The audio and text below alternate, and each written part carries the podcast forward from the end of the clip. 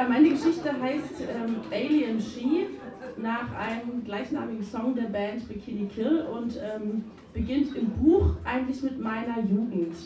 Tatsächlich hatte ich aber schon äh, während meiner Kindheit ähm, erste Berührungen mit Punk, was mir beim Schreiben der Geschichte ähm, erstmal gar nicht so in den Sinn kam, darüber zu berichten. Und ich meine, sowieso sind das alles sehr, sehr persönliche Dinge und Geschichten, die hier zusammenkommen. Und man muss diesen Schritt auch erstmal wagen, äh, so viel von sich äh, tatsächlich preiszugeben. Und äh, vielleicht habe ich den Part im Buch äh, aber auch weggelassen, weil die Erinnerung an meine Kindheit auch eine sehr emotionale für mich ist. Äh, aber durch viele Gespräche und Gedanken nach der Veröffentlichung wurde ja bei mir auch ein Prozess angestoßen, der mittlerweile über das Geschriebene hinausgeht. Äh, somit sehe ich meinen Text eigentlich ja, ein bisschen als unvollständig an. Also ich würde heute den Text tatsächlich äh, ein bisschen anders schreiben, aber so steht er jetzt halt nun mal da drin. da der heutige Abend hier in Freiburg aber auch ein ganz besonderer und für mich auch emotionaler ist, habe ich mir was einfallen lassen. Und zwar nämlich heute ich habe noch eine kleine Vorgeschichte geschrieben und quasi als Premiere heute bis dato ungelesen und ungehört. Wenn ihr also in, den Genuss äh, kommen, ähm, hier erstmalig noch äh, über die Geschichte im Buch hinaus ein bisschen was äh, über mich zu erfahren. Ja, habe mir auch erlaubt, zwischendurch vielleicht ein paar Anmerkungen zu machen, die ebenfalls nicht im Buch stehen.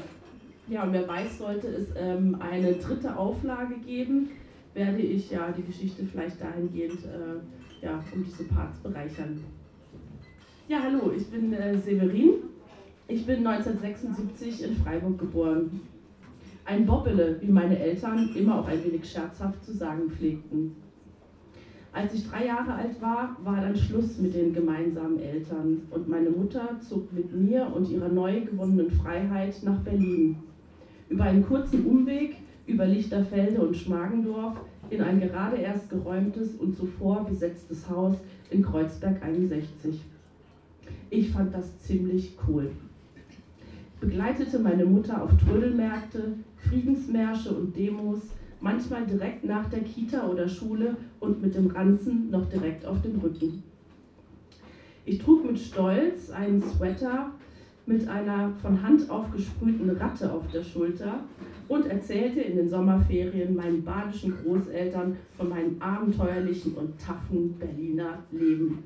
Wie ich mit Monatskarte um den Hals alleine U-Bahn fahre, dass die Brötchen hier nicht Weckle, sondern Schrippen heißen, was ja wohl viel lässiger klingt, und dass mein Kinderzimmer ein Poster von Gerhard Seifried ziert, auf dem die Frikadellen neben den Buletten an der Pommesbude stehen. Weiß nicht, ob ihr das kennt. ja, während meine Mutter das Tempodrom, den Mariannenplatz Platz oder die Potze feierte, erinnere ich mich eher an die Hasenheide, das Prinzenbad, die Pfaueninsel oder den Wannsee. Doch eine Erinnerung ist noch ganz lebendig.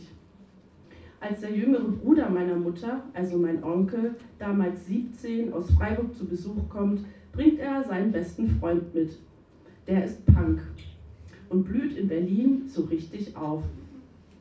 Auf dem Weg äh, in den Berliner Zoo geraten wir mit ihm in eine Polizeikontrolle. Insgesamt wird er in diesem Berlin-Urlaub dreimal verhaftet und ihm werden sämtliche Nietenhalsbänder, Ketten und Spikes in der Lederjacke abgenommen. Das hindert ihn jedoch nicht und er kommt eines Nachts vom Kotti zurück mit einer echten Ratte im Pulloverärmel, die dann in unserer Badewanne wohnte. So cool.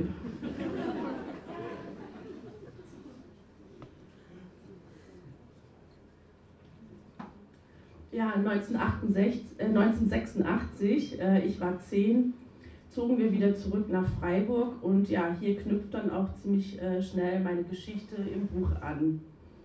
Sie macht dann aber auch ähm, einen großen Sprung in die heutige Zeit.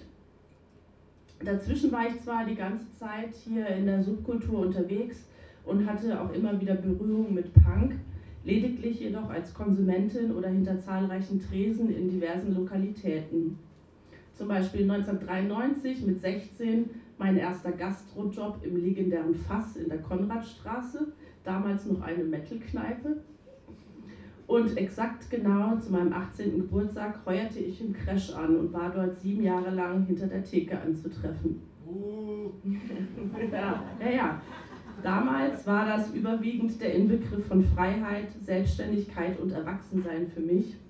Es waren aber auch harte Lehrjahre im Rückblick gesehen, die es mir nicht ermöglicht haben, selbst mal aktiv zu werden oder mich aus ungewollten Strukturen zu befreien. Ich war, O-Ton, das beste Pferd im Stall, denn ich machte den meisten Mist. Ja, und ich wollte im Buch äh, tatsächlich lieber über, über die Zeit danach schreiben und wie ich es geschafft habe, mit Anfang 40 mich endlich selbst zu verwirklichen und bis heute noch daran arbeite. Manchmal überfällt mich deswegen ähm, ein wenig Melancholie, dass das alles erst so spät passiert ist. Aber auch die wunderbare Erkenntnis, dass es eigentlich so gut wie nie zu spät ist, etwas Neues zu beginnen zum Beispiel mal kurz in einer Sludge Doom Band Bass zu spielen. Shoutout an Shandor und Schlieder und Nora in der Ferne. Ja, und ähm, Ach so, genau, da geht es noch ein Stückchen weiter. Ja, genau, also äh, etwas Neues zu beginnen, sich aus unerwünschten Strukturen zu befreien, sich zu emanzipieren, wenn man ein supportendes Umfeld und geeignete Räume hat, ganz wichtig.